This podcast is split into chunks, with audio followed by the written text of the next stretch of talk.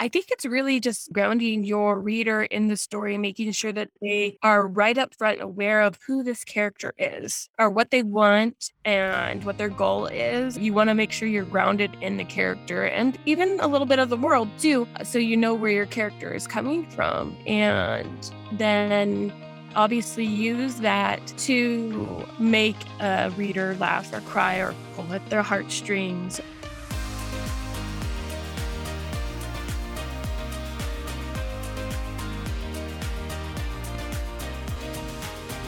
Hey there, welcome to Lit Match, a podcast made to help writers find the best literary agent and business partner for their writing career. Thank you so much for joining me for these meaningful conversations with literary agents where you can learn about their manuscript wish list, how they agent, and many other invaluable publishing insights. I'm Abigail Perry, the host of Lit Match and a certified developmental editor who has also worked as an editorial intern at a literary agency. I'm always on the hunt for noteworthy literary agents who are making big differences in the world by advocating for authors and making their publishing dreams come true. I'm so excited to introduce today's guest. She graciously reached back to me when I sent out a call for literary agents, and she's a wonderful person and agent to talk to with such enthusiasm and passion about her job. Her name is Tara Gilbert, and she is an associate literary agent at the Jennifer De Chiara Literary Agency.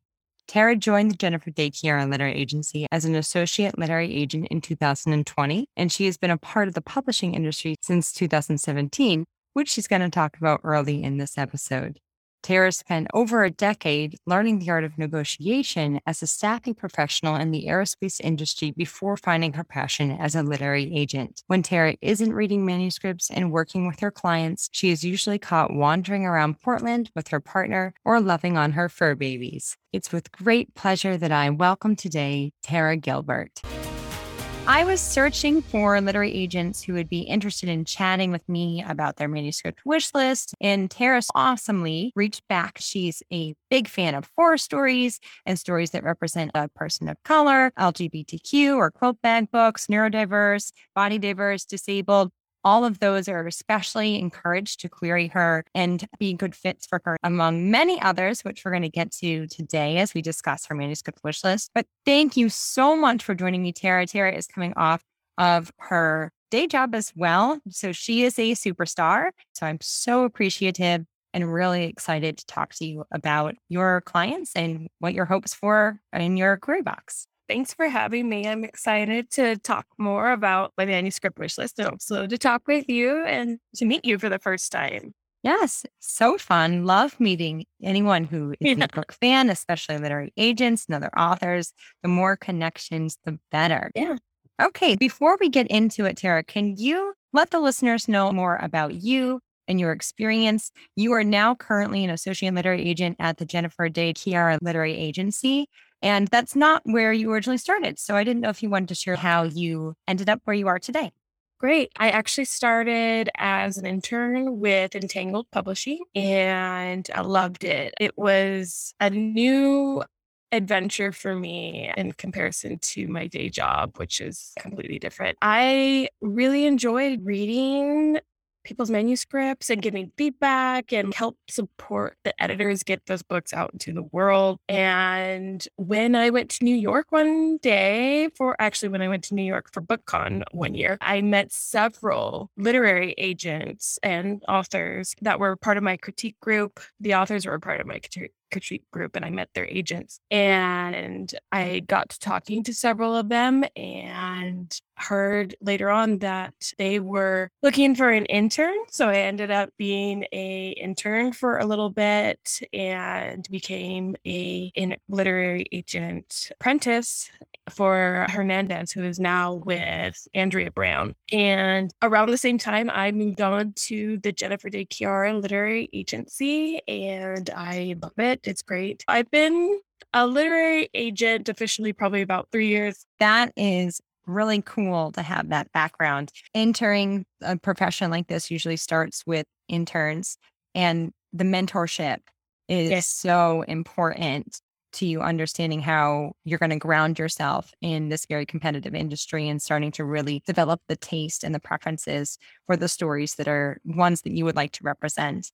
How did you start to become selective in your manuscript wish list? Do you want to just talk to us a little bit about the main titles, the main types of stories you are looking for right now? Uh, yeah, right now I'm being slightly more selective than I was before. I'm a Gemini, so I tend to like everything. I have a very broad reading taste, and I also do illustrators and graphic novels. And so my list when I first opened was very broad.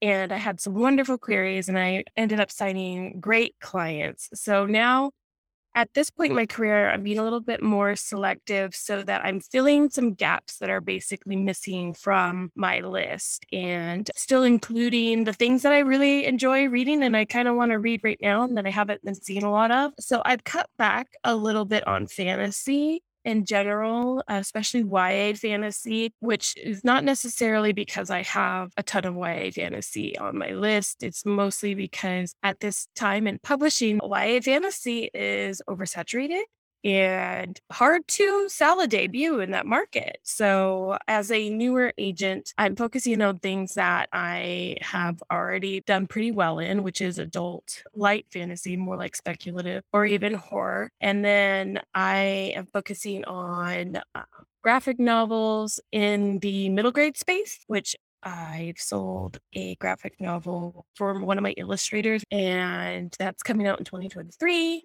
I would like to do more of those, but in the YA space, I'm trying to focus more on happier stories because that's selling really well right now. And it's also just what I want to read right now in YA. I feel like YA fantasy, you get a bit repetitive with the types of stories. You have your hero that saves the day. I'm not sure I actually list this on my manuscript wish list, but if there is a YA fantasy out there with a gang of people, similar to the Raven cycle, I would say, or even Six of Crows, where you have rotating points of view where it's a gang of friends. I'd like to see more of that, but it never really crosses my inbox.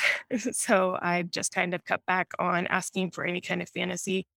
I've been really into mysteries in YA as well, Truly Devious or Inheritance Games, which is kind of like a mystery game type thing anything with puzzles or games, that kind of stuff. I like brain teasers a lot. Like I've grown up just like always puzzling out things, and puzzles are one of my favorite things. Clue was one of my favorite games growing up as a kid. And so I really enjoy puzzling out a mystery, but only in YA and middle grade. I haven't actually picked up a lot of books in the adult category for mysteries. And I feel like because it caters towards cozy mysteries, or crime mystery, which is not really my thing. If there is a adult mystery that is less about crime and cops and things like that and more about a game similar to Truly Devious, which is a young adult novel, I would be open to that as well because that's mystery I prefer. that's really interesting. So when you think of stories that are gang related, are you thinking multi POV or are you thinking single protagonist? That also comes with the crew?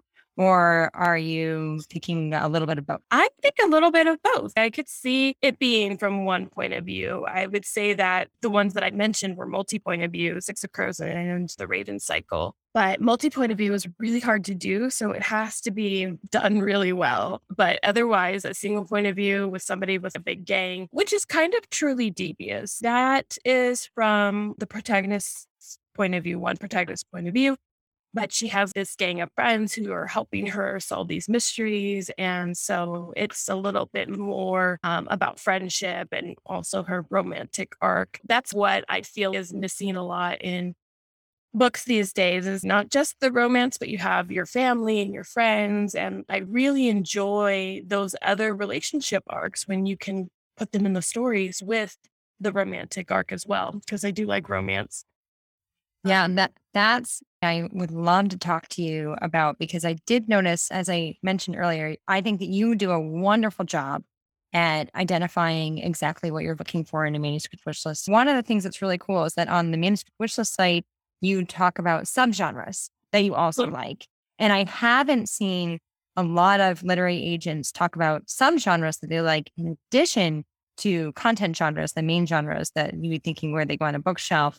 And I thought that was really cool because then it was like, wow, you're really going deep into the story. And if you're talking about these ensemble casts, either multi POV or a single POV, but has the gang with them, I'm wondering if the subgenres are going to play a crucial role in what catches your attention and how you think that develops character arc in the story. I don't know how it correlates with the subgenre, but I do think that for a multi POV and a group of a cast of characters, they definitely each need their own arc. For a character to stand out on the page and to really grab a person, they need their own character arc. And so, even if they don't have a POV, uh, you need to make sure that you are creating an arc for the prominent characters in your story. I wouldn't say, you know, the coffee store attendant needs an arc, but maybe you want to create one. it's up to you. But that's how a character becomes alive on the page is that they have a backstory and they have faults and then they are growing from those faults. And even if they are just a side character and the protagonist's best friend, they still need to grow with the story and possibly be entwined with the story. In the Raven cycle, it was more of a speculative contemporary fantasy, and they all had their own arcs that were connected in a way due to the magic and not to have spoilers or anything like that. It's a really old series, so if you haven't read it, then you need to read it. But it does really well with weaving all those characters together and somehow making them all a part of this fantastic world and this one thing that happened to one boy several years ago. I think that it is important that characters that are prominent in the story need to connect in a way. I agree. And I love how you're playing out the Raven cycle as an example. You were talking specifically about YA fantasy and you, mentioned some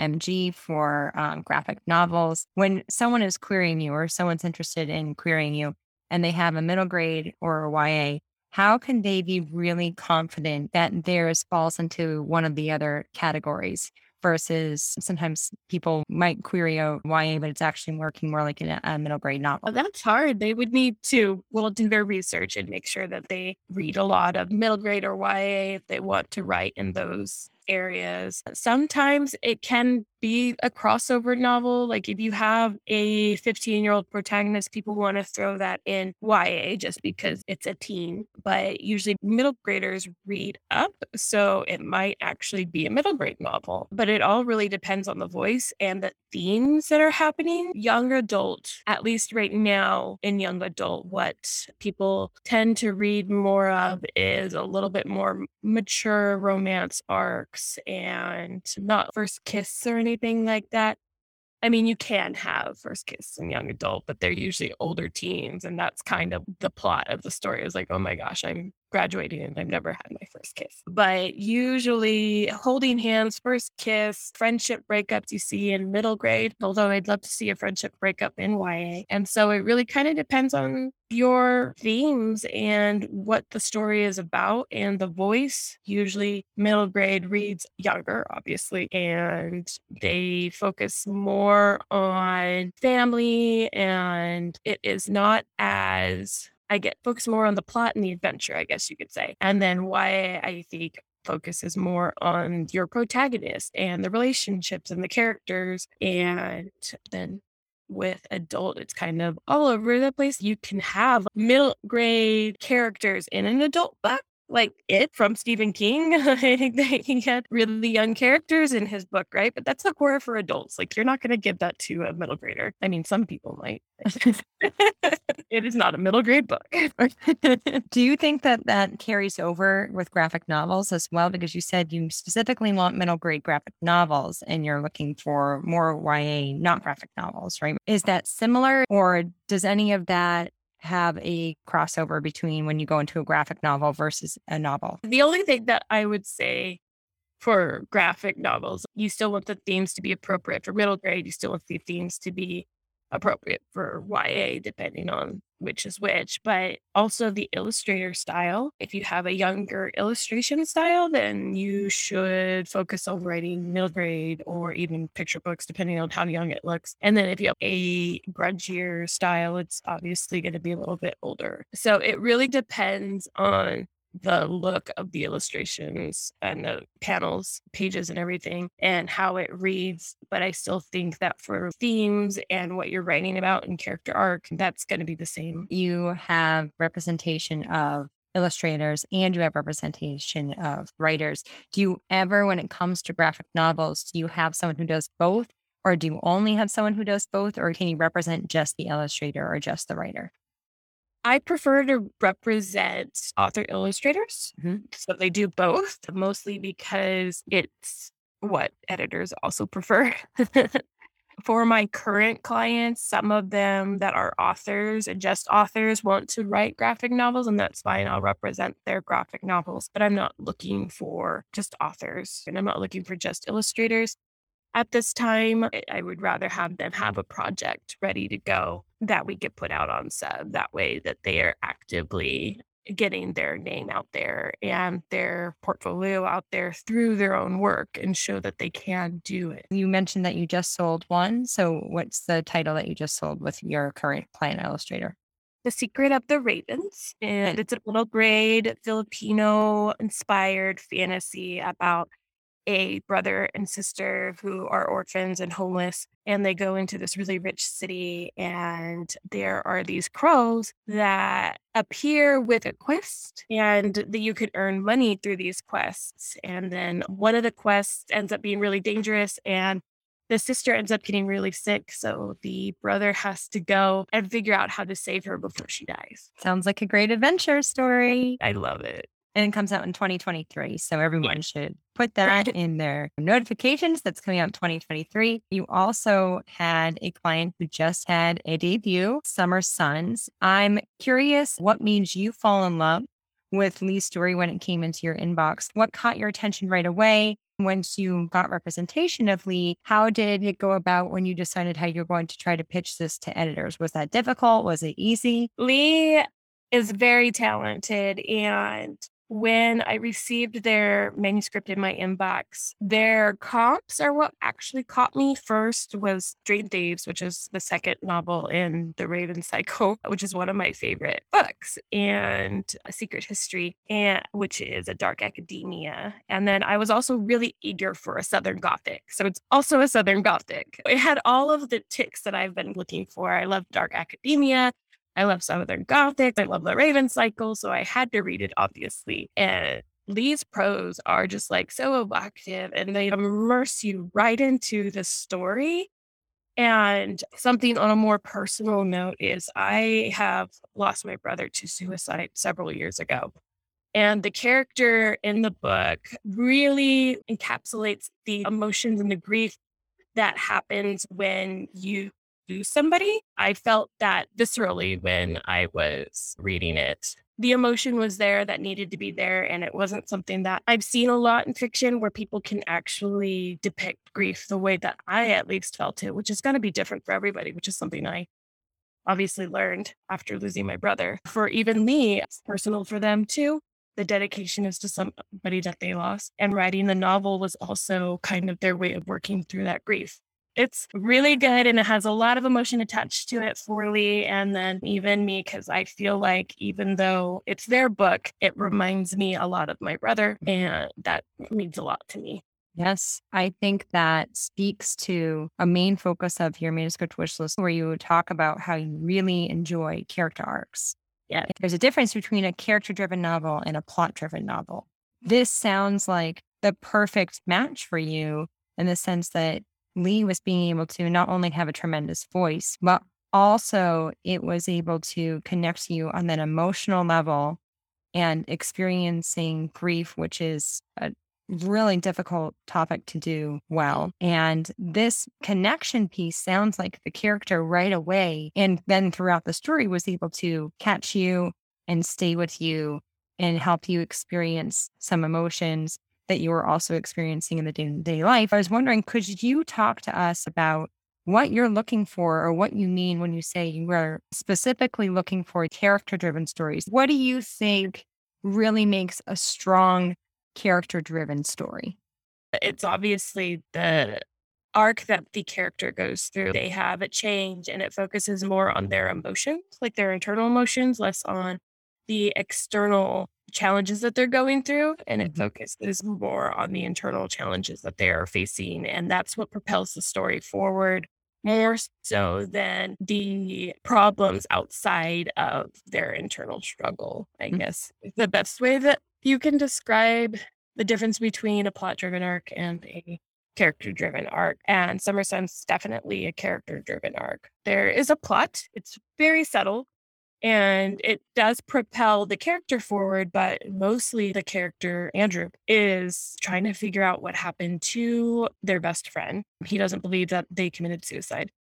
And while doing that, he is processing his grief. Mm-hmm. And that's the bigger struggle that he's dealing with and how to deal with that and move on with his life and possibly get in romantically with somebody. Mm-hmm. I personally love emotionally driven stories. I'm right there mm-hmm. with you. I'm looking for character first, and plot needs to happen, right? There needs to be external events that challenge this internal arc, but the emotions, that's what really lingers with you and what stays with you uh, on a, you know, on a page to page basis. And then when you walk away, it usually doesn't have, you know, packaged in a pretty bow type of ending. Like it's, it's something that sits with you and you really think about it and carry that with you. And hopefully you can learn from that and help process whatever it was that the characters are processing. Are there other stories out there from your clients or from ones that just have been stories that you've fallen in love with that achieve what you're looking for and what you're hoping to find in your? I'm going to just go with like TJ Klune's like whole catalog of books. He put out The House of the Cerulean Sea, which hit the bestseller list. So did Under the Whispering Door TJ has a way of making you laugh and you cry and you go through a slew of different emotions while you're reading his books. That's what I want. I want to feel what the characters feel. And he's really good at making you feel what other characters feel. He's really good at those group dynamics that I was talking about, which you don't often get to see a lot of group dynamics in adult. Most of his books are more about the found families and the families that you create, especially as queer characters and mm-hmm. people. You usually find your family other than your main family and people. A lot of his books are like that and focus more on character rather than the plot struggles that they are dealing with and how they are changing with the plot rather than how the plot is changing because of external circumstances. Yeah. My aunt actually gave me the House of the Cerulean Sea. I, I don't know how I hadn't heard of TJ Klune until she handed me this book, but now I am wrapped up in becoming a huge fan of him as well, because how could you not? I think that that idea of the character and pulling us in just like any reader, you want to be emotionally attached probably in those first pages. You've mentioned how you really enjoy stories that make you cry or laugh in the first pages. What do you think separates their stories from stories that don't get you to that emotional release either in laughter or crying. I think it's really just grounding your reader in the story, making sure that they are right up front aware of who this character is or what they want and what their goal is. You want to make sure you're grounded in the character and even a little bit of the world too, so you know where your character is coming from. And then use that to oh. make a reader laugh or cry or pull at their heartstrings. For example, House in the Cerulean Sea, we'll go with that one the beginning pages, I believe, start with the main character. He doesn't say he hates his life, but I, I would, sitting in a cubicle all day. We can all relate to that. We can't stand it. Where he's from is dreary all the time, which I can relate to coming from, I'm in the Pacific Northwest. So making your characters relatable for one. And then he subtly puts this picture of the beach in the cubicle. And you could feel that, like, that's where he desires to be. That's where he wants to see, but he can't because he's working working all the time. And that is just like so sad. You relate to that. You want him to go to the beach. So when he finally has this opportunity to get out of his cubicle and go near the beach, and then his his story really begins. That's where he meets the orphanage of these spectacular kids who I don't want to say monsters, but they're different kind of creatures. They're not human for the most part. And he begins to just change from that experience. Mm-hmm. And it's a beautiful story. It's those subtle nuances of like a picture on your desk or for Lee's book, which we'll get into later, just kind of because his first opening, it opens with a text message. And I think that as in a modern day, we could all relate to the fact that if you've ever lost anybody, you look at those text messages over and over again. And for Lee, it's come home, I'll be waiting, which is sad once you realize what's going on and that he just lost his best friend. Right. And he wasn't there. Like that's that is just like as somebody who has lost somebody, you weren't there for that person. And it's heartbreaking. I think it really is those first lines, paragraphs of your manuscript and just grounding in the character and making sure that the reader can see what is going on. You want to show them, you don't want to tell them what's going mm. on. I think that's really interesting because sometimes writers might feel like the only way to catch an agent's attention in those first chapters is with a big bang.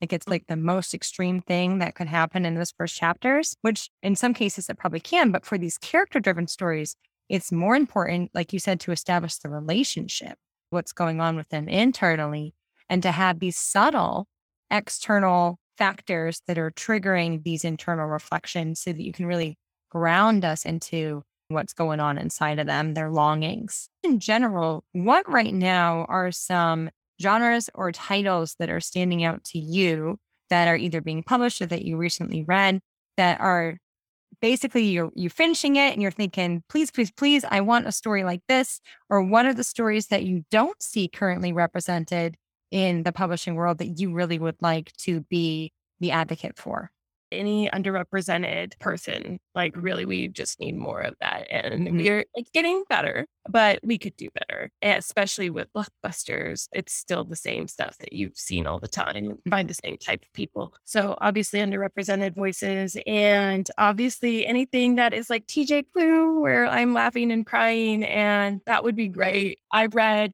Truly Devious recently. Anything like that. V. Schwab is one of my favorite authors. I'm always open to anything that would be compared to V. Schwab. Uh, so that darker aspect with V. Schwab, going back to sounds like voice is really important for you.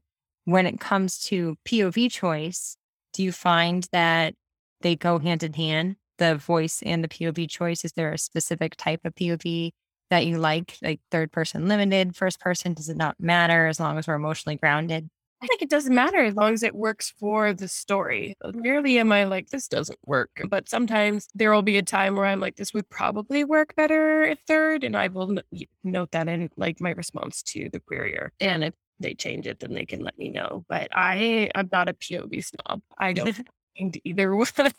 Honestly, I like both. Personally, I feel like if you're going to do first person, close first person, that, that usually works for more lighter toned books. Third person usually works better for darker toned books, but it's not a strict rule for me.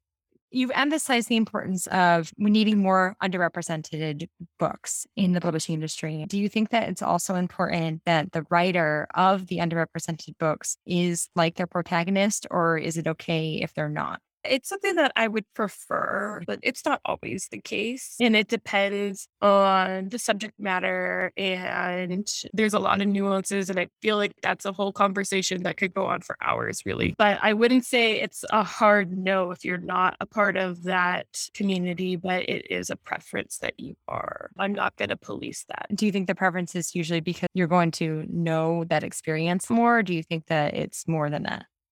I think that it is more authentic, especially if you're writing about that community's experience with that, mm-hmm. their struggles with society and everything. But I think also publishing right now is a very sensitive to that as well. In general, even the publishers are going to look for somebody who's writing within their community. Great. We talked about character driven. We talked about how that's usually your preference. Have you ever been captivated by a plot driven story that has come across your inbox? No. I knew more in middle grade. I would say my middle grade author, Colin, whose manuscript that they queried me with was definitely more plot driven. But I feel that middle grade is more about the adventure, like I said. It was still emotional though. Like the whole arc was still based on the brother and sister trying to put the moon back in the sky and with the help of from different cultures. And so that was really more plot driven, but it was still had a lot of character growth for the brother and sister throughout the plot. Graphic novels are a little bit harder to get the in-depth internalization because it's not prose and most of I feel like your character arc is going to come through the internalization that happens in prose. I feel that graphic novels are more reliant on the plot instead of that internal struggle, but obviously I'd still like to see character growth. Just to reemphasize what you talked about earlier, it sounded like if there's multi POV, then character growth within each of those characters. Yeah, definitely.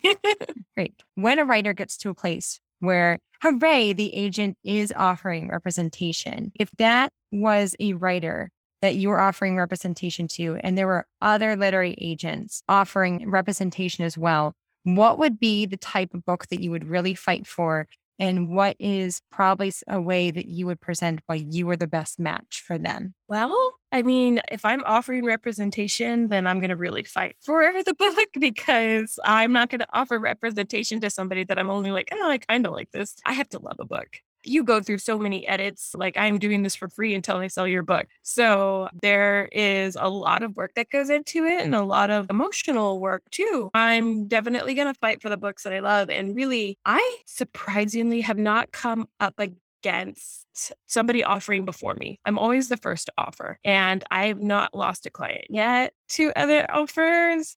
So it's kind of hard for me to even build off experience in that aspect, I've been really lucky. I would say that due to how busy I am, if somebody else is already getting an offer and I am not immediately captivated by the book, I will pass. Mm-hmm. And it's more likely I will pass if you get an offer just because I don't have a lot of time to read that fast mm-hmm. at the moment. I would say theoretically, if somebody did offer before me and I fell in love with the book, I would be honest as much as I can with an author or an illustrator with my editing process and mm-hmm. what they expect from me. I always, always give out references and let them know they can talk to any of my clients and about working with me and who I am and how I treat them. And so really that's all I can do is gush about their book, tell them about me and let them talk to my clients so they know for sure whether or not I'm a good person. Awesome.